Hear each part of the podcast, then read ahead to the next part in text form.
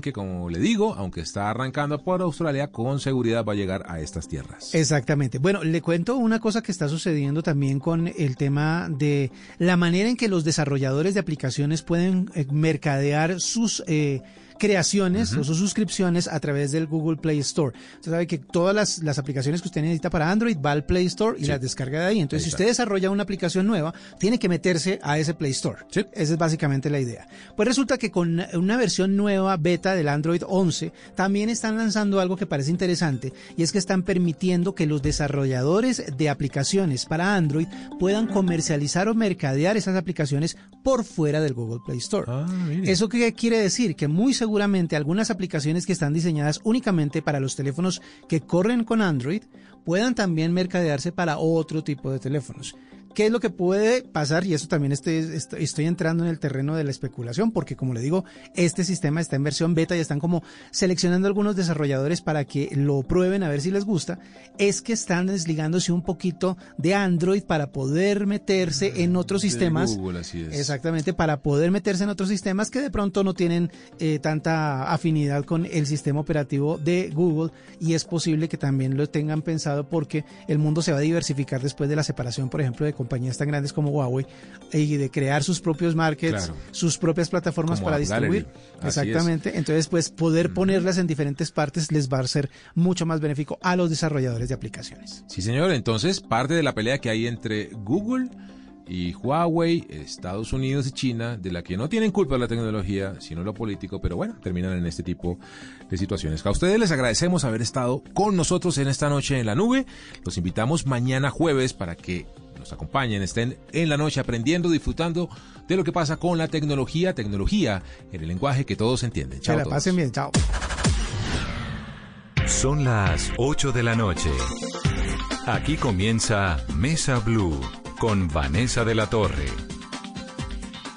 Muy buenas noches y bienvenidos a Mesa Blue. Son las 8, dos minutos de la noche. Numeral Volver al colegio es somos tendencia, Carolina, pero además esta es una polémica que despierta un montón de sentimientos encontrados donde se cruza el temor, la preocupación, el deseo que tenemos todos de la normalidad de regreso, de que los niños vuelvan a las aulas, la preocupación. Es un debate muy encendido y lo estamos viendo en las redes sociales. Vanessa, buenas noches. Y sí, ese debate es también entre los padres de familia, los estudiantes, los profesores, porque hay quienes no tienen todas las herramientas para poder tener sus clases virtuales de la mejor manera. Quieren que sus hijos de cierta manera regresen a las clases, pero de una manera en la que puedan tener todos los protocolos de bioseguridad. Y nuestros oyentes y tuiteros, Vanessa, nos escriben varios mensajes y comentarios a esta hora con nuestro numeral Vanessa Volver al Colegio es David Alejandro. Es una terrible idea. Soy docente en una institución Rural Pública del Valle y también soy papá, pero pido que consideren la posición de los docentes. Para regresar, las instituciones deben garantizar elementos de bioseguridad para docentes quienes además debemos ocuparnos de la educación. Daniela Lombana, Vanessa, volver al colegio es irresponsable. Hace más de cuando estudiaba en un colegio público, muchos compañeros no tenían ni los 50 pesos de la fotocopia cuando teníamos evaluación.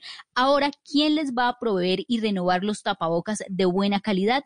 Rocío Góngora, Vanessa, volver al colegio es una equivocación. Me abruma como médica pensar siquiera que vamos a enviar a nuestros niños al menor control posible que tiene un aula, un escolar y la aglomeración de un parque de juegos en un recreo. No los estamos cuidando para dejarlos expuestos. Diego Sánchez, para los que teletrabajamos es fácil decir no, pero para quienes tienen que salir a la calle por su trabajo, no me refiero solo al que sale a rebuscarse, sino también hay ingenieros, por ejemplo, que trabajan en obras. Es complicado porque ¿quién va a cuidar a sus hijos? Juan Pablo, Vanessa, volver al colegio es asegurar la distancia física para comprar la papa rellena y será que cada alumno use una tiza diferente cuando pase al tablero. Carlos Moreno también nos escribe Vanessa a esta hora con nuestro numeral. ¿Te imaginas qué pasaría con un niño que haya resultado positivo para COVID en un salón de clases? Por eso apoyo la virtualidad en los colegios. Ojo, pero que no se convierta la educación en solo dejar tareas para cumplir con un pensum académico. Son algunos de los comentarios que estamos recibiendo a esta hora con nuestro numeral Vanessa, volver al colegio es. Y vamos a tener también llamadas de los oyentes. Recordemos el teléfono, Carolina, para que el que quiera llamarlo pueda hacer, para que tratemos de, en el programa de hoy, de resolver todas esas dudas, todas esas inquietudes y también los temores que tenemos. El número es nuestra línea habilitada en Mesa Blue, Vanessa, todas las noches, 652-8527. 652-8527. El contexto. Este fin de semana, desde el Ministerio de Educación, se dieron a conocer los lineamientos de bioseguridad para el regreso, que sería paulatino, con unos datos que detallan todo lo que se tiene que cumplir. Son 10 millones de estudiantes los de educación básica y media que hay en Colombia. 8.1 millones de esos jóvenes y niños están en instituciones públicas. 8.1 millones de niños que están en la casa ahorita. Y por lo menos 2 millones más. De esos, por lo menos 2 millones están en escuelas rurales de Colombia. Y hay, obviamente, pues los otros 2 millones que están en colegios eh, privados. ¿Qué dicen los padres de familia y qué dicen las instituciones, las agremiaciones de educación básica y primaria? Hay una gran polémica ahí también de fondo, porque, por ejemplo, Undercop, que es la Asociación de Colegios Privados de Colombia, que reúne a unas 900 instituciones, hizo una encuesta a más de 17 mil padres de familia, según la cual el 89.3% de las personas no están de acuerdo con que los hijos vuelvan al colegio en lo que resta de este año, es decir, en el 2020. Pero inmediatamente sale ese informe.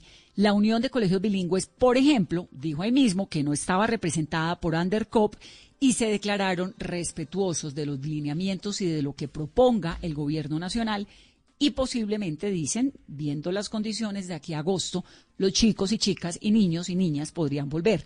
¿Qué dice la Confederación Nacional Católica de Educación, Carolina?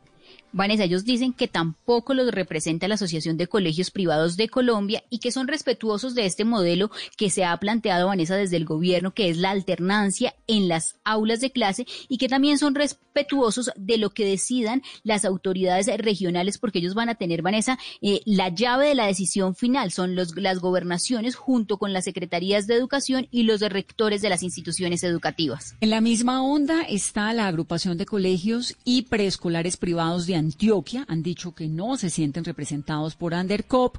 Un COLI, que es la Unión de Colegios Internacionales, reiteró el apoyo a las decisiones que tome el gobierno. Dicen que hay que ver si estos lineamientos y estos protocolos para el regreso responsable, gradual y seguro a las aulas, cuando la situación sanitaria lo permita, se puede llevar lo mismo a Socoldep, que es la Asociación Colombiana de Educación Privada. Bueno, esa, digamos, es la polémica.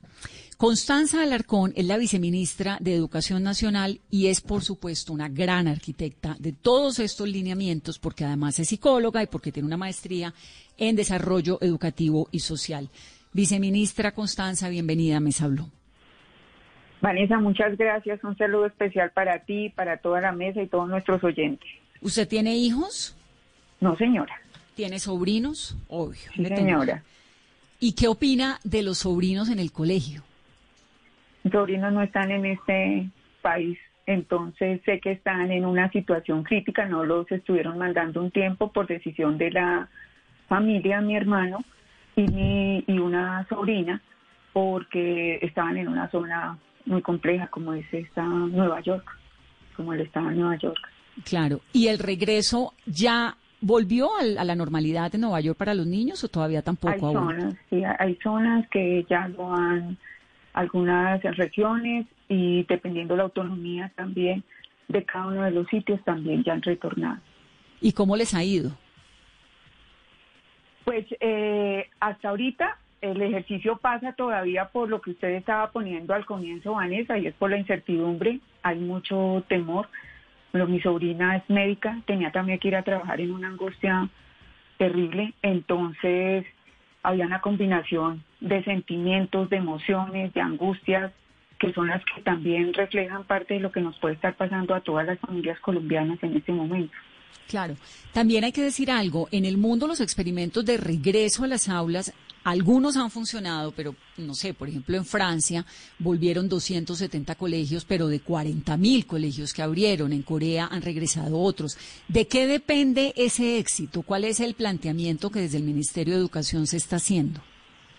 Vanessa, el planteamiento, o más bien, antes del planteamiento, el primer mensaje es un mensaje de tranquilidad para los actores centrales del proceso, que son los niños y las familias. Y cuando les decimos tranquilidad es porque el planteamiento es el siguiente. A nosotros nos tocó afrontar, como le tocó al mundo entero, pero vamos a hablar del caso de Colombia, una, una situación sin ninguna preparación. Al sector educativo, igual que a todos los sectores, esto nos cogió de un momento a otro, pero es que aquí ya estamos hablando de niños, de población infantil y de vida. Entonces, claramente lo que le tocó al sector educativo para poder darle y ponerle frente a una situación cuando no estábamos preparados para un tema de conectividad que usted conoce más que nadie, que ha sido un tema muy crítico, muy cuestionado en el país, pero también los maestros con unas metodologías distintas, particulares a las que llevaban convencionalmente, pero también los colegios para disponer de los mecanismos para trabajar con los niños en la casa, pero las familias para poder responder con múltiples funciones. Claramente que eso agobió, estresó de manera importante a toda la sociedad y nos decían ustedes, ahorita yo las escuchaba en la introducción, todo lo que las familias están diciendo, la cantidad de situaciones que confluyeron en una misma familia, el teletrabajo, la angustia por lo financiero, la incertidumbre frente a lo que está pasando, malas tareas de los niños, mala conectividad, una serie de factores que estresan y que han estresado bastante a las a las familias y en este caso nuestro a la comunidad educativa en general, nuestros maestros que han sido pues maravillosos poniendo la cara para poder salir adelante en este proceso, pero claramente con un ejercicio de un esfuerzo y unas condiciones que no eran las óptimas para poder afrontar. ¿Qué viene en este momento, Vanessa? Pues que tenemos que empezar a prepararnos para un posible retorno, para un posible ingreso. ¿Cuándo? Cualquier momento de este año puede ser o puede ser el año entrante. Ese es el primer mensaje. Cuando, usted dice año, ¿se refiere año lectivo o se refiere...? Es que yo estoy medio perdida porque mi calendario es el ah, calendario B y ya se acabó. Raquel está en... Claro, calendario B ya se acabó. Entonces yo ya estoy este fresca hasta finales de, agosto, pero ¿se refieren a año lectivo o al 2020? Sí, señora, hasta diciembre. Entonces hablemos de todo el resto del año 2020. Eso quiere decir que una familia perfectamente puede definir y decidir que por su seguridad, su tranquilidad y por las condiciones que ve en su contexto, pues decide más bien seguir acompañando a su niño y permitiéndole que el colegio lo acompañe en un proceso de trabajo y de aprendizaje en casa. Pero hay que ver también el siguiente tema, eh, Vanessa, que tal vez no ha sido bien entendido, y es que cuando nosotros pusimos el tema de posible fecha del primero de agosto, nunca se dijo, no se ha dicho, no está escrito en ninguna parte que es que el primero de agosto todos los niños en el país van a ir a las instituciones educativas. El primero de agosto es una fecha fundamental para que con cada una de las secretarías de educación hayamos tenido la posibilidad de haber trabajado más de mes y medio definiendo las condiciones, lo que se denomina en el documento el alistamiento, para poder identificar si sí hay o no hay condiciones y si hay condiciones para iniciar con esa alternancia, como se ha denominado, es decir, combinar la posibilidad de empezar a la institución educativa con unos procesos también de trabajo en casa, pues se tomen las precauciones, se implementen los protocolos y se empiece un proceso progresivo, esperamos que sea muy lento para quienes, quienes decidan hacerlo, con un ejercicio controlado y monitoreado. Usted ponía un ejemplo muy, o hacía referencia a algo muy importante, en la experiencia de los demás países. Nosotros tenemos principalmente experiencias de países europeos.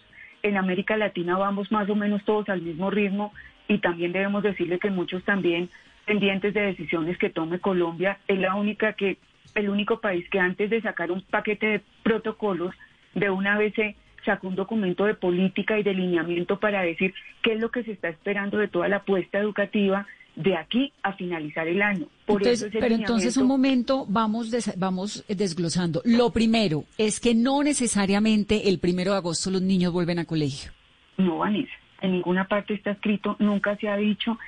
Ah, ¿Qué es lo que sí está definido en este momento? Hoy no está permitido que ninguna institución educativa vaya a implementar ningún proceso antes del primero de agosto. Eso sí está claramente en este momento determinado. De ahí en adelante, cada institución educativa, acorde a la línea también de cada entidad territorial, por eso también han entrado las entidades territoriales en manos ya directamente de sus autoridades, gobernadores y alcaldes, pues por la autonomía que ellos tienen también sobre los procesos que se manejan en cada entidad territorial con sus secretarías de, de salud y sus secretarías de educación para identificar las condiciones que tienen.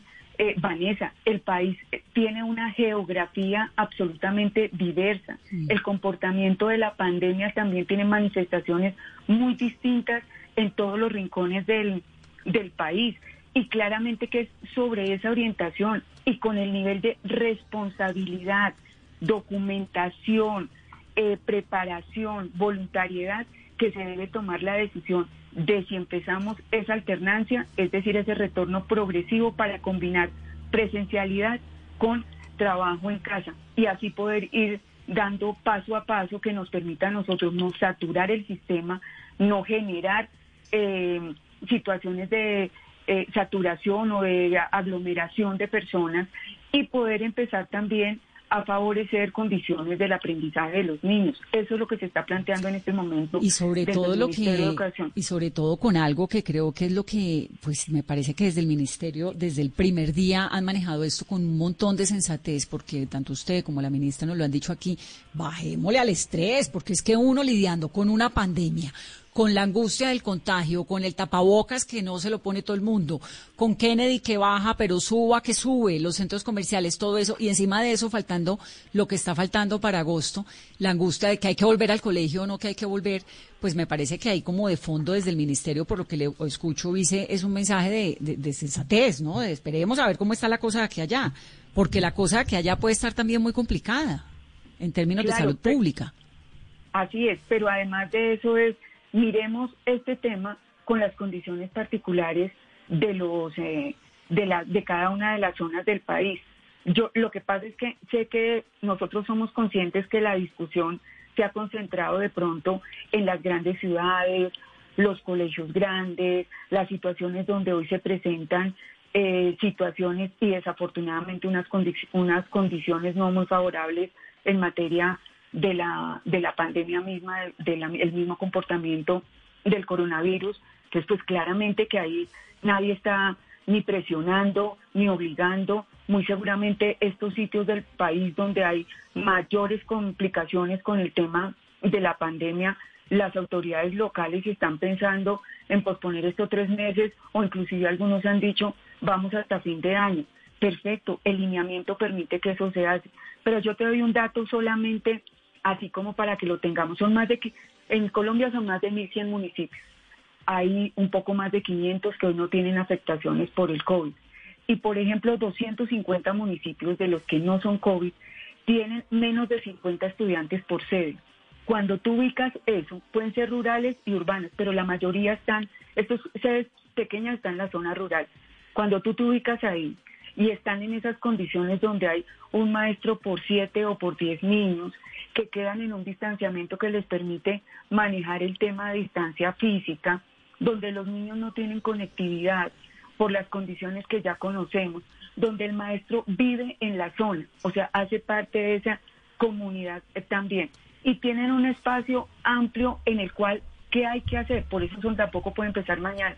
Hay que identificar y hay que dotar de las condiciones para poder tener los protocolos, y ese es el otro punto que me parece muy importante, Vanessa, decirlo en este momento. El gobierno nacional está en este momento identificando, costeando y con el apoyo del Ministerio de Hacienda, el Ministerio de Educación, va a entregar unos recursos a las secretarías de educación para poder financiar los protocolos y las, los eh, aditamentos básicos, digamos, de la condición de bioseguridad para los niños, para los maestros, para los directivos docentes, para el personal administrativo, personal de vigilancia y de aseo. Entonces, irían unos recursos, irían unos recursos para que los las instituciones puedan cumplir con lo siguiente y vamos a explicarlo uno por uno.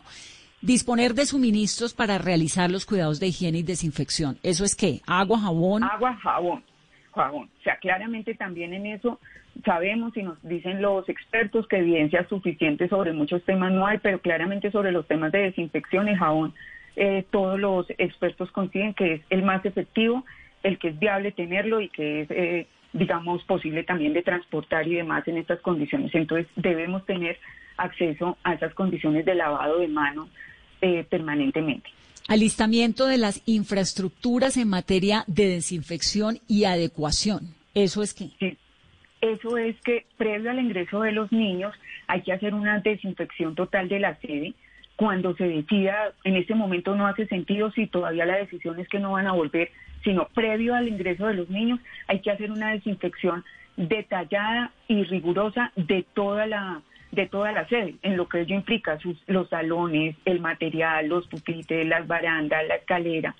Eso tiene eh, unos requerimientos, digamos, de materiales que ya nos está eh, o ya nos indicó salud qué es lo que se requiere y que estamos costeando en este momento para que la institución educativa cuente con ese recurso para poder hacer esa desinfección. Esa es la otra parte del protocolo. Disposición y organización de los espacios en donde sea posible ubicar a los niños, niñas y jóvenes. Esto es que espacios abiertos, coliseos, eh, salones de clase donde la mitad de los estudiantes no se, el uno no se toque con el otro, o cubículos como en Corea, o es que. Bueno, la parte, yo te iba a decir que todos los anteriores, pero obviamente en la última parte de cubículos como en Corea, muy seguramente no, no son las condiciones de nuestros colegios, pero sí, evidentemente en este momento hay que hacer disposición de los pupitres de los niños, de los eh, de las mesas, de los espacios de trabajo, de tal manera que nosotros podemos garantizar entre uno y dos metros de distanciamiento físico, que es parte de lo que dice el protocolo. Tenemos que garantizar que la institución educativa tenga una la posibilidad de separar la entrada de la salida de la población de tal manera que nunca haya cruce de personas entrando y saliendo. Si llega a ver porque la institución solamente tiene una puerta que puede pasar y a muchas les pasa, hay que poner horarios para que no haya un cruce entrando y saliendo. Entonces, unos horarios para que se ingrese y otros para que eh, salga toda la comunidad educativa, llámese los niños, los maestros, los directivos docentes, los que estén asistiendo en ese, en ese momento.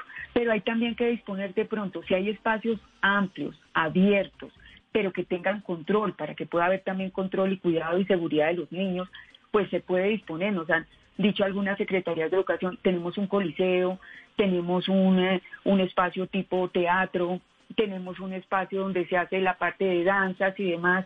Claramente nos decía, venimos de una reunión con un equipo de expertos y nos decía, por ejemplo, para los más pequeños ahorita no va a ser muy, muy recomendable, por ejemplo, mucho trabajo de expresión corporal y canto, porque claramente está el tema de la saliva y lo que está, digamos, como mecanismo de prevención acá. Entonces, todo ese tipo de condiciones para poder disponer espacio físico, condiciones de aireamiento de los sitios, de los salones, no usar ventiladores ni aire acondicionado donde se tenga acceso a ello, porque muchos de nuestros colegios no tienen acceso, pero si se tiene se recomienda no usarlo y garantizar el tema del uso permanente de los tapabocas en la población que por su edad eh, claramente sea posible y permanentemente obviamente a toda la comunidad y los adultos que estén en la institución educativa. Ahora, todo eso en la teoría suena muy lógico, pero pues es que un niño de entrada lo primero que va a hacer es cogerle la cabeza al otro y probarle el tapabocas al vecinito. Y en Colombia, en los lugares, en las escuelas públicas, ¿cuántos niños puede tener un profesor? ¿19, 20? Hay, pues, es decir, sí, uno sí podía manejar con un promedio de 20, 25, de 25 niños, digamos, por, en general. Por, maestro. ¿Cómo va a ser un maestro para garantizar que esos 20 niños, póngale que sean 15, que es bajito, ¿cómo hace un maestro para garantizar que los 15 niñitos se van a quedar quietos, juiciosos y no se van a quitar el tapabocas si los papás en tres meses no hemos podido? Por eso, Vanessa, lo que se está proponiendo, por ejemplo, dentro de las ideas y recomendaciones que tenemos para los secretarios de educación es que no todos los niños van a poder ir. Muy seguramente los aforos son bien distintos a los que se tiene. Un maestro va a poder tener reuniones o eh, espacios de trabajo con 8, 10 niños, por eso no estamos proponiendo que los niños vayan todos los días, los mismos niños, sino que claramente haya inicialmente y ojalá en los primeros meses ida de dos, máximo tres veces por semana a la institución educativa porque los grupos hay que reducirlos, Vanessa, porque claramente lo que usted dice es cierto, un maestro no va a poder tener, inclusive con los más grandes puede llegar a haber algo más de control, pero el chiquito inclusive los protocolos que dice el lavado de manos, un niño pequeño, un niño de preescolar, inclusive primaria, son niños que todo el tiempo están jugando con todo, cogiendo cosas, tirándose en cosas. El lavado de las manos de ellos debe ser mucho más eh, permanente, porque ellos todo el tiempo llevan sus manos a la, a la cara. Entonces, estas son las condiciones y todo lo que tendríamos que ir pensando, pero amerita una preparación. Vanessa, nosotros no podemos cerrarnos ahorita y esperar, entonces decir, cerremos colegios, dejemos quieto esto y ya en enero miremos qué pasa, porque claramente sí estaría cometiendo una irresponsabilidad muy grande el sector educativo al no ir generando estas condiciones de preparación para el momento que estemos entre todos seguros que ya podemos empezar a pilotear esos procesos de asistencia de los niños a las instituciones educativas. Viceministra, ¿y cuál va a ser ese presupuesto desde el Gobierno Nacional para preparar todos estos elementos de bioseguridad, de desinfección de los colegios? Y también hemos hablado de los niños, pero ¿qué va a pasar con aquellos profesores que superan los 60 años? ¿Ellos van a poder volver a sus escuelas? No, señora. O sea, ahí está dos elementos o dos factores que son muy importantes para a tener en cuenta con respecto a la comunidad educativa, con respecto a los maestros, maestros mayores de 60 años. Ellos igual están prestando un servicio público, así trabajen en lo oficial o en lo privado, están prestando un servicio público y ellos no van a poder ser parte de estos procesos de alternancia, ni siquiera obviamente en el, en el sector oficial. Pero también están las comorbilidades. Hay que revisar claramente dentro de lo que defina salud si son maestros que tienen problemas asociados de, salud, los temas de hipertensión, obesidad, problemas pulmonares, lo que ha identificado salud estrictamente, ellos no van a poder ser parte de este proceso inicial de alternancia que estamos eh, planteando en este momento, así su rol sea maestro o directivo docente. Pero para los niños tampoco en este momento se ha tomado decisión alguna y aunque sabemos lo difícil que es para su desarrollo y principalmente para las familias también por temas de cuidado de los niños y el proceso básicamente de desarrollo de ellos, los niños menores de dos años tampoco van a ser parte de este de este proceso de, alternancia. Yo creo y tengo la sensación de que el, yo tengo la sensación de que, digamos, el mensaje más importante, bueno, es ese, son dos, son tres. Los mayores de 60, pues no, los profesores, los niños menores de dos años, pues tampoco por ahora. Y dependiendo de lo que pase de aquí a agosto, a septiembre, octubre, perfectamente el Ministerio de Educación dice, no, todavía no. ¿No? Tengo esa sensación. No sé si estoy equivocada, pero eso es lo que estoy como escuchando. Sí, señora. O sea, claramente nosotros eh, aquí no hay obligatoriedad de absolutamente nada. Aquí lo que hay es una apuesta para que todos nos vayamos preparando desde ahorita para que empecemos a revisar en qué momento es prudente, es pertinente, es posible, están generadas las condiciones para que los niños empiecen a ir de manera progresiva, gradual, con el acompañamiento de la familia y la tranquilidad de la familia, que es muy importante. Si el niño va sabiendo que su familia está asustada o si el niño no quiere ir. Por eso hay un documento, dentro del lineamiento hay 12 anexos. Uno de ellos es el de participación de los niños, porque esto es una decisión que pasa también por la emoción de ellos. Muchos dirán que quiero ver a mis amiguitos y otros dirán tengo mucho miedo pues por todo lo que ha pasado y lo que ha escuchado y lo que ha habido en su familia. Eso es determinante para decir si sí o no. El otro mensaje, Vanessa, acá es que académicamente no hay una orientación a que todos pierdan el año, ni que no lo pierdan, ni que claramente el ejercicio aquí, el ministerio en eso también, desde el mismo día que se tomó la decisión del aislamiento preventivo, el ministerio ha mandado dos mensajes absolutamente claros. Prioricemos los aprendizajes. Entendamos que este año va a ser un año de aprendizajes muy significativos para todos los niños y las familias. No nos vayamos a quedar con la angustia de que el niño no aprendió toda la competencia, habilidad y estándar que necesitamos. Creo que es una situación de vida que nos ha llevado a aprender mucho más a las familias y obviamente a los niños. Entonces, no hay una presión por el, el tipo de contenido y de resultados que existan en el proceso de aprendizaje. ¿Y qué pasa, qué pasa si el ministerio en agosto, en septiembre dice, sí, los, las sugerencias que los niños vuelvan y uno como padre de familia dice, no, yo no quiero que mis hijos vayan? ¿Qué pasa ahí? No, en este caso, muy interesante la pregunta. No, la postura del ministerio ya está dada en este, en este momento. Es decir, el ministerio ya definió su línea de política, por eso yo le decía que no éramos tan conscientes de ello hasta que nos lo hicieron caer algunos caer en cuenta algunos organismos internacionales, pues que Colombia había hecho ya un planteamiento de política para llevar todo el año académico hasta fin de año. Es decir, la decisión está tomada en este momento. ¿Cuál es? Vanessa, que cuando hayan las condiciones, cuando estemos todos preparados, lo vamos a hacer. ¿Qué puede pasar? No sabemos cómo, cómo se evolucione la pandemia en algunas regiones del país. Allá puede pasar que nunca pasó un niño y el ministerio claramente no va a entrar a decir, no, mentiras, ya no, ahora es que el 18 de octubre, ahora sí todos a la institución educativa. No, aquí ya está la decisión de política para el año 2020. Es decir, pensando en que tú estás con otro calendario, entonces nosotros para el calendario académico, el año lectivo que va todo el 2020, ya la apuesta de política está dada y sobre eso empezamos a trabajar con coherencia para ir acompañando a cada Secretaría de Educación, ellos muy seguramente van a estar mirando, porque ellos son los que directamente tienen el conocimiento de la evolución de la pandemia en su territorio y van a estar diciendo monitoreamos esto, lo vamos a hacer con tantos colegios, solo con lo rural, solo con las residencias escolares, vamos a trabajar solo con educación media. Esas son todas las decisiones que en este momento ya empezamos a trabajar con cada una de las secretarías de educación a ver de qué manera es posible hacerlo. Un gobernador hoy pudo haber salido y haber dicho, ningún niño va, perfecto, ningún niño va.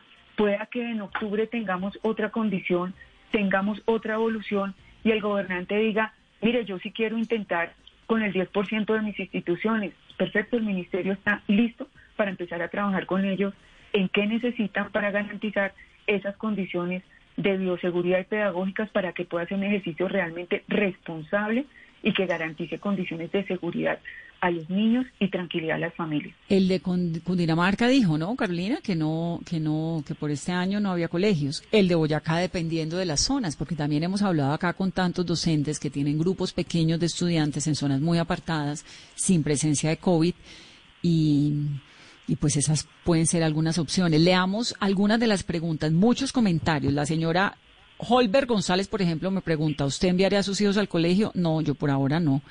No los enviaría. Después vemos y también confío en las decisiones del colegio y del gobierno y veré. Pero de aquí en este momento, pues obviamente no. Dice Luis René Cruz, nada garantiza que los niños tengan la seguridad en los colegios, se toman las manos, luego los ojos, la boca. Es verdad, ese es uno de los retos grandes. Dice, por ejemplo, no me llamo, nadie obliga, la familia toma la decisión. ¿Qué más comentarios hay para que le leamos a la vice, Carolina? Escribe también a esta hora Edgar Carvajal, viceministra. Mis hijos no podrán volver a clases presenciales este año. Los colegios no tienen los medios para mantener un protocolo. No entiendo el argumento del gobierno. Un año se puede repetir, la vida no. Germán Pino. Vanessa, volver al colegio es ilógico. Aunque se hayan tomado las medidas, la gente aún no respeta. Esto sigue siendo un folclore y las autoridades tampoco es que cumplan mucho el asunto de los mercados y la incoherencia de algunos. Mauricio Ospina escribe, sería un gran error retornar a clases en agosto. No me quiero imaginar los jardines infantiles con niños que a duras penas caminan. Las medidas de bioprotección que manejarían las directivas de los mismos adicional al riesgo para las familias que viven al lado de los jardines. Bueno, esos son los comentarios de tantas personas que nos llegan. Yo sí creo que la conclusión es el ministerio está organizándose para ver si se puede. Si no se puede, pues no se puede. Sin afán y con la flexibilidad de que en aquellas zonas donde no hay COVID o donde hay una posibilidad más certera de bioseguridad, se pueda um, abrir los colegios. Viceministra, muchas gracias. Vanessa, a usted muchas gracias por la oportunidad y por la posibilidad de dar algunas precisiones y claridades sobre este tema que en este momento genera tanta angustia y tanta controversia en toda la, en todo, pues en todos los colombianos. Yo sí quedo muy tranquila oyéndola, ¿sabe? Porque yo la verdad es que pues tengo, soy mamá, tengo dos hijas y tengo esa preocupación. Y desde el sábado y desde la semana anterior uno decía, pero caramba, ¿cómo van a presionar? Imposible, si es que esto apenas estamos viendo las consecuencias, están muriendo 70 personas al día, hoy se contagiaron más de 2.000, uno no sabe qué va a pasar en un mes, no puede ser posible. Entonces, la verdad, me, me tranquiliza escucharle porque lo que la sensación que con la que queda uno es que están preparados para que si en caso de que se pueda, pues se abren los colegios y si no, pues no, con la paciencia del mundo, pero sin, sin afanes y, y, sobre todo con el compromiso de la seguridad de los más chiquitos. Muchas gracias. un último mensaje, Vanessa, si me permite rápidamente, y es decir que por eso en la primera parte del documento del delineamiento hay un aparte dedicado a lo que es el proceso de aprendizaje en casa, es decir, la prioridad hoy en que sigue trabajando el ministerio fundamentalmente en seguir acompañando, generando, mejorando condiciones hasta donde sea posible con el apoyo de muchos, de Hacienda, de MINTIC, de las entidades territoriales, para poder generar posibilidades de que los niños sigan avanzando en su proceso de aprendizaje en casa. Ese sí es el imperativo, sobre ese es que nos seguimos moviendo y paralelo a eso, pues generando condiciones para irnos preparando para lo que va a ser o puede llegar a ser ese retorno a las instituciones educativas. Muy bien, señora viceministra, muchas gracias por estar aquí en Mesa Blue y por contestarnos los interrogantes. Vanessa, mil gracias. Es Constanza Alarcón, la viceministra de Educación Nacional. Más mensajes, Caro, mucha gente escribiendo. Escribe Jorge Mesa, claro que estoy de acuerdo, los colegios tienen la obligación de tener normas para que los niños, así sea tres horas de clase con grupos pequeños puedan regresar. Leonardo escribe, pero como dicen jocosamente, no controlan ni una piojera totalmente, con todo y las dificultades de la virtualidad es muy difícil el regreso. Super de por pasto escribe también, Vanessa, volver al colegio es no saber el nivel de hacinamiento que hay en las aulas de la mayoría de colegios y escuelas públicas de nuestro país.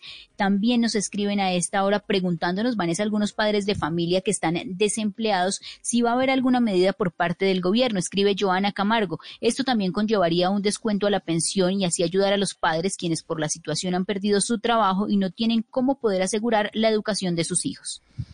Y mientras tanto, un señor que se llama Henry Fonseca nos pone un trino de una imagen que le dio la vuelta al mundo que lo pusieron el 17 de mayo, una mujer que cuenta que su nieta de cinco años, que estaba saludable hasta que tuvo COVID-19 y que después de que aparentemente se estaba recuperando, terminó en una unidad de, cuidados intensivos con el síndrome de Kawasaki.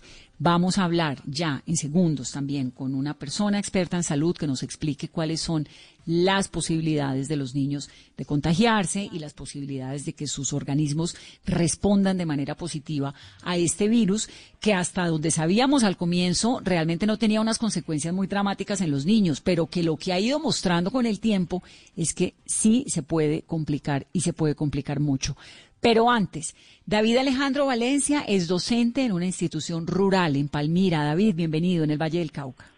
Buenas noches, Vanessa. Un saludo a ti y a toda la audiencia. ¿Cuántos alumnos tiene David y de qué, de qué edades? Bueno, yo soy docente en la educación media. Eh, tengo grupos de 33, 34 estudiantes, aún siendo una institución rural. Y el grupo más pequeño que tengo tiene 28 estudiantes. Eh, Uno de 33 y el otro de 28, ¿de cuántos años más o menos? Mm, estamos en, hablando de edades entre los 15 hasta los 18 y 19 años.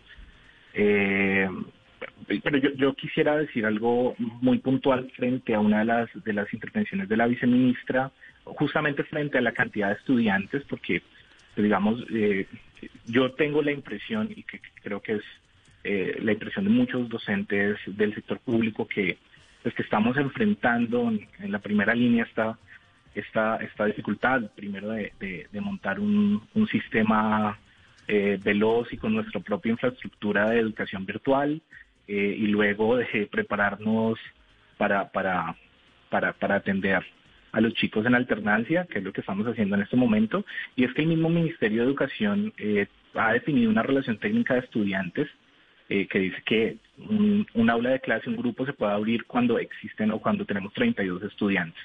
Entonces, digamos, hablar de grupos de 20 o 25 para la educación pública, pues es, francamente fuera de la ley, digamos, de los mismos decretos del, del ministerio. Y pues aquí eh, yo creo que hay que pensar eh, las dificultades que estamos enfrentando más allá de de Bogotá o de, cierta o de ciertas condiciones educativas eh, de las ciudades que, que, no se corresponden a la realidad de, la Colombia profunda o, o, de la... De en el caso suyo, esos chicos y esas chicas que son adolescentes ya, que están sin colegio, ¿cómo la están llevando? ¿Usted tiene algún tipo de relación todavía con ellos o ya están en vacaciones? ¿Cómo les fue con el colegio virtual?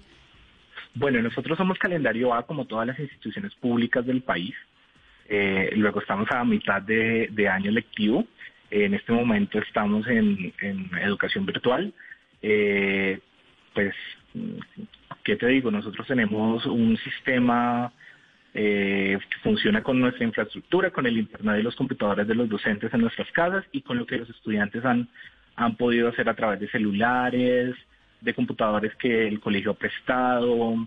Eh, ¿Cómo le están? Yo creo que muy mal, porque pues además de, la presión, porque por más que el mensaje institucional sea de que hay que llevarlo tranquilo, de, de, y el mensaje institucional, digamos, las instituciones educativas tampoco estamos presionando a los estudiantes, eh, pues los estudiantes no han de sentirse presionados porque pues ellos están enfrentando, pues en el caso que tengo estudiantes de 11, tienen preocupación por la incertidumbre con las pruebas a ver, tienen preocupaciones pues por la incertidumbre de su acceso a la universidad y, y, qué van a hacer después, tienen muchas preocupaciones, pero además eh, pues son población vulnerable y casi todos mis estudiantes eh, pues viven en familias que dependen de economías informales que están bastante afectadas, entonces pues eh, digamos todo todo se junta y la experiencia de, los estudiantes con los que yo puedo conectarme constantemente que son aproximadamente el 60% de, de, de la totalidad de mis estudiantes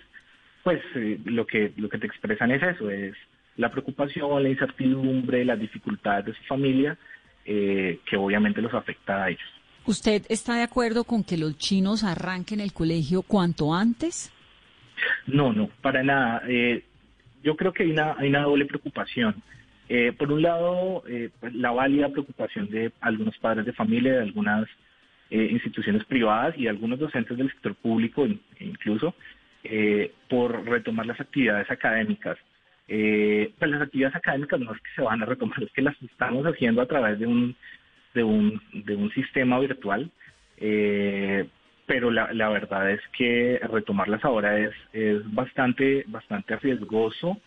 Eh, y, y, creo que escuchando a la viceministra que me deja también muy tranquilo escucharla, eh, yo desearía inmensamente que, que, lo que ella comentó aquí fuera la, realidad y, la práctica de nuestro trabajo y la, y la, experiencia de los estudiantes, pero, pero la verdad es que eh, esa visión que, que tiene el ministerio pues aplica en unos cuantos colegios eh, con muy buenas condiciones, pero no es la realidad de la mayor parte, al menos de las instituciones públicas del país y seguramente de muchas instituciones privadas que no son de élite, pues tampoco la están pasando tan bien. Eh, yo creo que no debemos volver. Yo creo que no debemos volver. Eh, pues ya hicimos un gran esfuerzo todos, estudiantes y profesores, por, por poner la infraestructura. Eh, y, los colegios han apoyado como, y las secretarías de educación han apoyado con todos los recursos, eso creo que es innegable. Eh, pues todo lo que ha estado a su alcance, que pues, no es tanto, pero, pero pues... No, y seguramente, seguramente lo, pues, lo que nos decía la viceministra ahora, vienen más recursos y vienen más esfuerzos y, de algo bueno tiene que salir de todo esto. La educación también es un derecho constitucional y, y eso es algo que tiene que garantizar de una u otra manera también el Estado. Pues, profe, creo que la noticia importante en esta noche es no hay presión, vamos viendo, pero nos vamos preparando. Yo creo que eso es muy importante, es un mensaje que llega hoy desde el Ministerio. Le agradecemos mucho participar en el programa esta noche. Vale, no, con todo el gusto. Yo, yo quisiera terminar diciendo que, eh, que este mensaje que la viceministra ha dado hoy acá debería replicarse eh, para todas las secretarías de educación, porque los lineamientos de los que la viceministra habla pues no están puestos en los términos que ella mencionó esta noche eh, y la forma como se está viviendo el proceso de alistamiento interno pues no se corresponde con, lo que se dijo esta noche. Entonces yo creo que es importante que el ministerio eh, cambie el mensaje o, logre transmitir el mensaje pues que, se, que al parecer se quiere transmitir como, como se dijo acá que no es, digamos, lo que estamos viviendo, quienes estamos trabajando y quienes pero, estamos... Pero, ¿de qué mensaje me habla, profe? Porque el mensaje que dio esta noche la viceministra es paciencia, nos estamos preparando, nos faltan esfuerzos, hay que cumplir unos requisitos y vamos viendo. Claro, no, no, no, total. Que, creo que es bastante mesurado. no, por supuesto. Pero, digamos, lo que aparece en los lineamientos eh, y las presiones internas a nivel administrativo y directivo de las secretarías de educación, pues no, no, no, no, no se, no se compadecen de, ese mensaje, no están, no son compatibles con ese mensaje. Yo creo que mi, llamado eh, para, para el ministerio, para las secretarías de educación es que nos pongamos todos a prepararnos, eh, pero sin presiones, que no es exactamente lo que se está lo que se está viviendo. Eh, al Usted dice que a, nivel local no es lo que se está viviendo, pero bueno, a nivel nacional, por a juzgar por lo que acaba de decir la señora viceministra, el mensaje sí es ese. Gracias, profe. Vale, vale. Tengo que hacer un break rápido, dos minutos, 8.44, pero no se pierdan esto que al regreso la doctora Silvana Cabrera, que es neuropsicóloga clínica, especialista en neuropsicopedagogía, nos va a explicar un poco sobre este tema del, del, manejo emocional de los niños y de las consecuencias que el aislamiento puede tener, pero también en la salud, ¿no? Volvemos en breve, regresar en caso de que es que no tenga las defensas que se deben tener. Volvemos. ¿Qué es ser mamá? Ser mamá es enseñar. Es ser el centro, el comienzo y el final de la familia. Es hacer cada momento especial. Es unir las generaciones y pasar el legado. Tal como hace mucho tiempo, ella te lo pasó a ti. Super Arepa. La harina para hacer arepas de las super mamás. Trabajamos pensando en usted. Estás escuchando Blue Radio. Aprovecha este espacio para descubrir nuevas pasiones. ¿Sabes tocar algún instrumento? ¿Te gusta pintar? ¿Cocinar? Es tiempo de cuidarnos y querernos. Banco Popular. Siempre se puede. Hoy, en 15 segundos, un millón de personas se conectaron. 5.000 profesores están enseñando en línea y millones de colombianos trabajan duro desde casa. Sí, hoy tú también puedes hacer de este un día extraordinario. Banco Popular Hoy se puede, siempre se puede.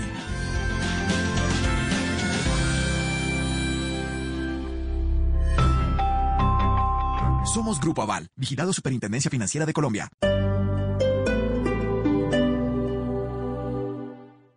Esta noche en Bla Bla Blue. Hola, soy María Macausland de Bla Bla Blue y te quiero invitar esta noche a mi programa porque mira lo que te tengo. A las 10 estará Lucho Velasco, el actor que siempre hace de villano. Lucho era Manín en La Reina del Flow. A las 11, instrucciones para que manejes de manera inteligente tu dinero el próximo viernes, el primer día del año sin IVA. Y después de medianoche, llámame y háblame de lo que quieras. Ya lo sabes, tenemos una cita es esta noche a las 10 en Bla Bla Blue, porque ahora te escuchamos en la radio. Bla Bla Blue, porque ahora te escuchamos en la radio.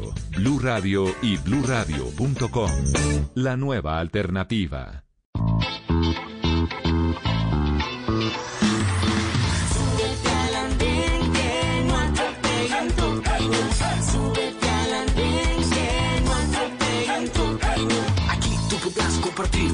Lo que a ti, lo que a mí nos pueda interesar. Son muchas voces unidas en una. ¿Quién te viene a callar? Hey, ¿cómo va tu país? ¿Cómo va la economía? ¿Cómo ve la sociedad? Hey, ¿qué tú puedes decir? Si te quedas te preguntas solo ven, ven, ven, ven. Súbete al andén que no atropellen tu reino. Súbete al andén que no atropellen tu reino. El andén Viernes a las 10 de la noche en Blue Radio y bluradio.com. La nueva alternativa.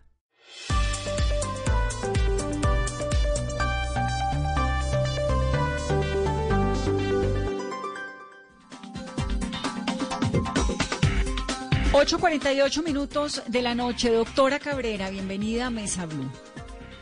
Eh, muy buenas noches, ¿cómo están? Eh, gracias por invitarme. Bienvenida. Tal vez arrancar por las consecuencias del COVID-19, que es que yo creo que eso no está muy claro en los niños todavía, porque hay unos que se complican con Kawasaki, hay otros que no. Arrancamos esta pandemia pensando que a los chiquitos no les pasaba nada y resulta que a algunos sí. ¿Qué se sabe ahora? Eh, bueno, básicamente tenemos básicamente el COVID es una enfermedad, ya sabemos, una enfermedad nueva eh, cada vez se descubren como más posibles síntomas asociados a esta, a esta patología, a este, este virus como tal. Eh, sabemos, eh, todavía sabemos que los niños más chiquitos, los menores de dos años, son los que más riesgo tienen de poder enfermarse. Eh, precisamente por la inmadurez de las defensas de estos, de estos niños en su sistema inmunológico.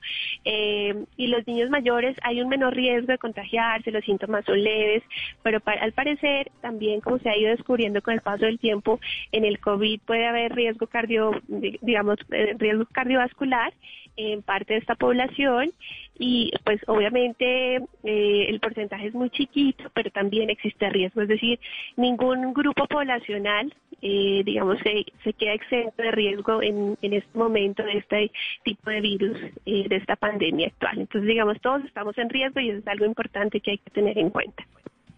Doctora, y ante este riesgo inminente, ¿es lo más sensato, por ejemplo, ya como lo decía la viceministra hace unos minutos, pues están preparando todos los protocolos, pero lo mejor es que por este año no se vuelva a la educación presencial en el país? Bueno, definitivamente eh, pues contestar esta pregunta de forma decir sí o no, pues es muy complejo, ¿cierto? Cada cultura, cada país, eh, teniendo en cuenta sus condiciones sociales, pues está elaborando protocolos. En nuestro país sabemos que a veces no hay mucha disciplina social, ¿no? Eso hace mucho más difícil el manejo pedagógico eh, de pues este tipo de situaciones donde la prevención es lo más importante. Entonces, definitivamente pensar en un escenario donde los niños van a volver al aula, eh, pues es muy complejo, porque implicaría un cambio social significativo, una pedagogía inmensa y un despliegue de recursos enfocados a ellos que en este momento pues no se tiene, ¿no? Los recursos están enfocados probablemente a la educación, a mejorar los programas, a incentivar, no sé, eh, a la parte docente, pero eh, a la parte pedagógica muy complejo. De alguna manera, esa parte pedagógica implicaría mecanismos de regulación donde podamos corroborar si los niños finalmente sí lograron adquirir un hábito de hacer de limpieza y es muy difícil, muy difícil de lograr, más aún en, niños pues que son muy, muy pequeños, ya hablamos de la parte primaria, escuela primaria cuando son muy chiquitos, es muy complejo que ellos logren todo el tiempo estar autorregulándose, autocontrolándose en la parte del aseo personal el cuidado personal. Eso le quería preguntar, ¿cómo hace uno para creer que verdaderamente, decir, las mías pueden que sean excepción, pero realmente yo llevo tres meses en estas y tampoco es que me haya ido muy bien. Que lo del tapabocas, que no te toques la, que no te toques la cara, que mira, eh, no toques el parque, que no toques los botones, que no, que no, que no, que no, no, porque se volvió una generación de no, no, que no, que no, y la mamá grita y que no, y que no. ¿Cómo hace uno? ¿Es posible que, que entiendan la dimensión de lo que les toca? Bueno, dependiendo de las edades, pues obviamente eh, algo que, que se recomienda muchísimo es hablar es hablar con los niños. Existe, yo creo que en este tiempo salieron una gran cantidad de cuentos, historias, títeres que pudiera como explicar eh, como que el peligro que tiene el virus, ¿no? Y creo que eso en sí la mayoría de niños lo entienden. De hecho, cuando uno sale a las calles, pues a veces hay, hay, hay personas que salen con niños y los niños van con su tapabocas. Pero obviamente es un tiempo corto, ¿no? Es una salida de media hora, una hora máximo, a diferencia de lo que pues eh, tendríamos en un escenario escolar donde están casi que ocho horas al día, algo así. Entonces, ya pensar en un panorama donde tengan que estar ocho horas diarias con el tapabocas y cuidándose rigurosamente es muy difícil. Entonces, eh, pues yo creo que la mayoría de, padres deberían es hablar obviamente con sus niños, explicar el riesgo, que creo que eso ya lo tienen claro los niños, e intentar incentivar el hábito de pues autocuidado. Sin embargo, pues eh, a veces pasa mucho que en las familias no se hace esto de manera explícita, es decir, como que se sabe que, que hay un virus y no se le explica bien al niño porque hay que cuidarse de más y eso hace que pues hayan mucho más noes, ¿cierto? Todo el día en la casa, no haga esto, no haga esto, entonces es muy importante partir como una explicación eh, inicial de por qué no hay que hacerlo y en medida, digamos, de que los niños comprendan, pues va a ser mucho más fácil que empiecen a asumir hábitos. Entonces, esta es una parte importante que a veces nos olvidamos, eh, muchas veces sí lo hacemos, pero hay una gran población, una gran cantidad de población que de pronto se olvida de que esto debe ser explícito y manifiesto y bastante claro en los niños. Ahora, ¿qué consecuencias tienen los niños? Que eso es lo otro que le preocupa a uno un montón. No, es que los niños encerrados llevan tres meses, van a pasar entonces tres meses más, tal vez cuatro. ¿Qué consecuencias tiene que un niño permanezca tanto tiempo encerrado sin hacer deporte, porque no están haciendo deporte, con un temor alrededor? ¿No? Una mamá furiosa todo el día y un papá diciendo que mire, que el COVID, que todo eso, ¿qué consecuencias tiene? Bueno, sin lugar a dudas, esta es una experiencia que se ha ido alargando. Eh, algunos podrían incluso denominar eso como una experiencia traumática, porque de por sí en la, naturaleza humana nos hace ser, eh, digamos, seres que estamos todo el tiempo explorando, saliendo afuera, ¿sí? de, hecho, en nuestra evolución fuimos seres nómadas por naturaleza, ¿no? Entonces, poner una restricción a un niño de estar encerrado, sin lugar a dudas, sí genera un impacto importante. Si bien en los adultos es bastante usual encontrar esto de, la irritabilidad por, por el estrés, aumento de ansiedad y depresión, pues en los niños también, ¿no? Yo creo que una de las manifestaciones más significativas que puede que acarrear todo esto es el aumento de la sintomatología ansiosa. Los niños de por sí eh, pueden tener después temor a salir a la, calle, ¿no? Incluso en este mismo momento empezar a, mostrar conductas como que no quiero salir o cuando llega alguien extraño a mi casa no lo quiero recibir o empezar a mostrar también conductas de irritabilidad, precisamente como una reacción al estrés que se está viviendo en el día a día. Entonces, pues consecuencias eh, emocionales seguramente ya se están dando y más en ese momento cuando llevamos un periodo un poquito más largo del que esperábamos, ¿no? Al principio pensamos que era un mes, dos meses, se fue alargando, ahora vamos a pensar que probablemente va a durar un año o más y pues sin lugar a dudas esto tiene repercusiones en la salud pues mental de los niños también y pues en la parte física estas eh, restricciones de, pues, digamos, de deporte, de falta de, ejercicio, eh, aumento de la ansiedad que hace también que aumente, por ejemplo, la cantidad de comida y generalmente lo que comemos en cuando estamos ansiosos no son cosas saludables, sino cosas, eh, paquetes, golosinas, dulces. Entonces, eh, sin lugar a dudas, pues los padres tenemos una enorme responsabilidad en empezar también a cuidarnos a nosotros mismos en nuestra salud mental y cuando nos cuidamos a nosotros mismos podemos ser ejemplo o modelo de también salud mental o, un buen ejemplo para nuestros hijos. Entonces digamos que yo yo pienso que una de las partes muy muy importantes es no descuidar esa parte emocional en nosotros los padres para poder estar un poquito mejor, más preparados en este en este terreno nuevo que es el encerramiento. Ahora, me pregunta un oyente, ¿hay que llevar a los niños al psicólogo después de esto? ¿Hay que buscarles algún tipo de ayuda con esa ansiedad y con este episodio o cómo se maneja y cómo se trata eso?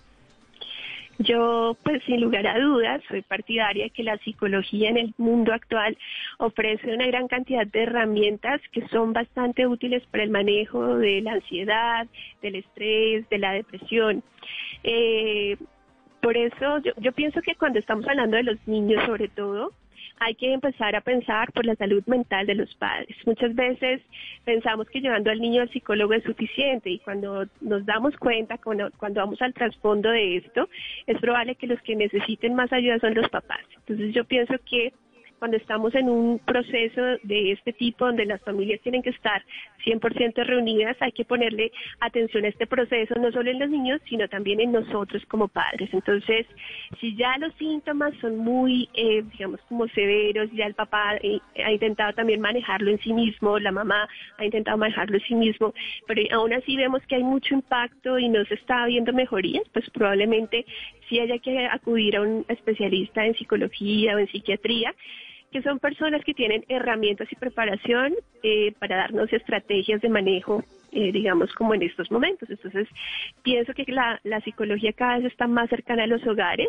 y pues cada vez también se han descubierto nuevas técnicas que son eficientes en el manejo de estas problemáticas. Doctora, ¿y esta terapia, esta cita también con el psicólogo puede ir acompañada, por ejemplo, si uno ve al niño alterado, irritado, mal geniado, se le puede dar alguna aromática? ¿Qué se puede recomendar en este tipo de casos? Eh, claro que sí, pues yo pienso que lo más importante también es informarse, ¿no? Informarse un poquito que todos estamos sometidos a una situación de tensión y estrés. Eh, importante, incluso leyendo un poquito las cifras, decían que aproximadamente el nivel de estrés dentro de las casas ha subido de un 5 a, por 5 o 6% que era lo usual al 50%. Más de la mitad de la población experimenta estrés. Entonces, comprender que entre esas reacciones de estrés es bastante usual y frecuente en este momento que haya episodios de ira, de irritabilidad, de rabietas dentro de la casa y en vez de como preocuparnos o detonando más como un malestar en casa, es como entender que puede ser una forma de reaccionar del niño. Y en estos casos, pues obviamente sí, eh, digamos cuando uno habla del manejo de la rabia y la ira, se recomienda que en el momento que se esté en el punto como más, eh, eh, digamos, más grande de, de esta explosión emocional, pues se recomienda tomar un poquito de distancia, es decir, si yo estoy muy enojado, si estamos furiosos, como que saber que cada uno debe estar, digamos, tener su espacio y saber también que la rabia es un ciclo que digamos que tiene un punto de subida máximo y que después de unos minutos, 5, 10, 15 minutos desciende y ya cuando estamos más tranquilos y más calmados es cuando ya podemos tal vez buscar una solución para la, para la situación. Entonces una de las recomendaciones generales es que cuando estamos en esos puntos de máxima rabia, irritabilidad y demás, pues es importante también tomar un poquito de distancia eh, y no echarle más leña al fuego en ese momento. ¿sí? Entonces, digamos que es una de las recomendaciones. Y ya, digamos, y esto lo podemos concertar en la familia eh, cuando estemos tranquilos. Es decir, ya sabemos que todos estamos medio irritables en esta época. Que todo, en esta época todo el mundo está haciendo berrinche, desde el papá hasta el niño. Entonces, desde el papá, el niño, la, abuelita, la niñera, todo el mundo. Evitemos el berrinche familiar con un poquito de ausencia y uno prende una velita. Pero me gustó lo de la pregunta de Carolina, la manzanilla. La manzanilla ayuda un montón, ¿no? Bueno, eh, básicamente todos tenemos en nuestra casa como los remedios caseros, los remedios, eh, digamos, como las, los remedios de la abuela, ¿no? Eh, pues obviamente uno eh, las prescripciones y esto pues está muy relacionado con lo que los, los médicos deben prescribir. Sin embargo, pues todos tenemos en nuestra casa cosas naturales a las que podemos acudir y si es alguna, un tecito de manzanilla, algo así que no genera como mayores impactos negativos se puede hacer, ¿no? Las infusiones, y todo este tipo de, pues de estrategias no creo que sea algo algo malo, ¿no? Sin embargo, si ya es algo repetido y algo que ocurre todos los días de manera constante, pues sí pienso que es importante poder acudir a la ayuda de un profesional. Eso es súper, súper importante. Y calmarse. Pues doctora, me encanta hablar con usted. Muchas gracias. No, con muchísimo gusto. Gracias por invitarme. No, aquí siempre bienvenida. Entonces, Caro, mensajes importantísimos del programa de hoy. No necesariamente los colegios arrancan en agosto hay que calmarse como papá. No podemos estar todos en esta angustia colectiva de cuando vuelven de no, de decir que no. Pues hay que tener un poquito como de, de paciencia y sobre todo tenerle mucha paciencia a los niños. No les va a pasar nada si se quedan tres meses más en casa, obviamente con unas consecuencias pues de eh, igualdad educativa que se están tratando de suplir de manera virtual. Pero lo primero que creo y es lo que decimos siempre en el programa, un paso a la vez. Esta es una situación súper complicada súper difícil, inédita, donde las consecuencias en la salud de los niños también están ocurriendo de manera muy delicada. Es un país donde las cifras se están disparando y se van a disparar más. Entonces hay que tener calma, paciencia. Prendan una velita, tomémonos un vaso de agua y sigamos con fuerza y escuchando Mesa Blue, que aquí estamos todas las noches. 9 y 2. ¿Algún otro mensaje, Carolina, o eso era? Eso era, esa paciencia nuevamente para padres de familia y profesores que no han tenido una tarea fácil cuando no tienen todos los recursos algunos de sus estudiantes y también que el gobierno está haciendo todo el esfuerzo también financieramente para poder dotar y tener garantizado todas las medidas de bioseguridad, porque los niños si van a regresar lo harán con todas las medidas de seguridad, Vanessa. Que es dificilísimo, claro que es dificilísimo, nadie dijo que no, todo esto está siendo muy difícil para todos, pero para los niños seguramente está siendo más difícil. Entonces démosles una mano. Feliz noche.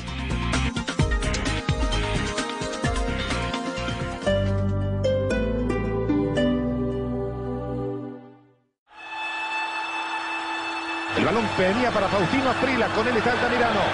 Muchas veces caí, pero siempre tuve que levantarme. Que no me estás de sinvergüenza, que ese es un vago y todo lo demás. Siempre hablaron de mí, y solo podía contestar en la cancha. Por la parte derecha, continúa el centro. Y el gol, el tercero. Gol de Asprilla. Cuando las cosas eran difíciles, más fuerte tenía que ser.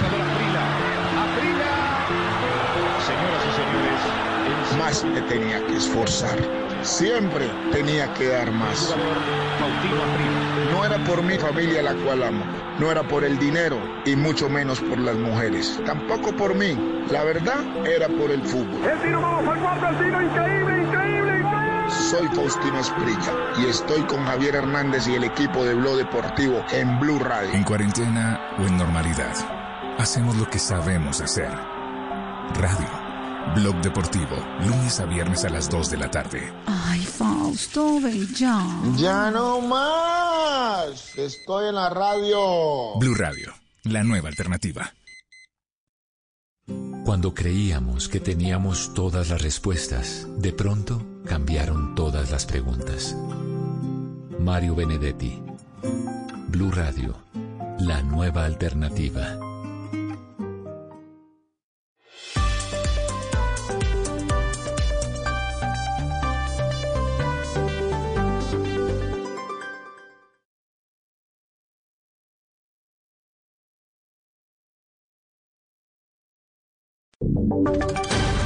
Voces y sonidos de Colombia y el mundo en Blue Radio y bluradio.com, porque la verdad es de todos.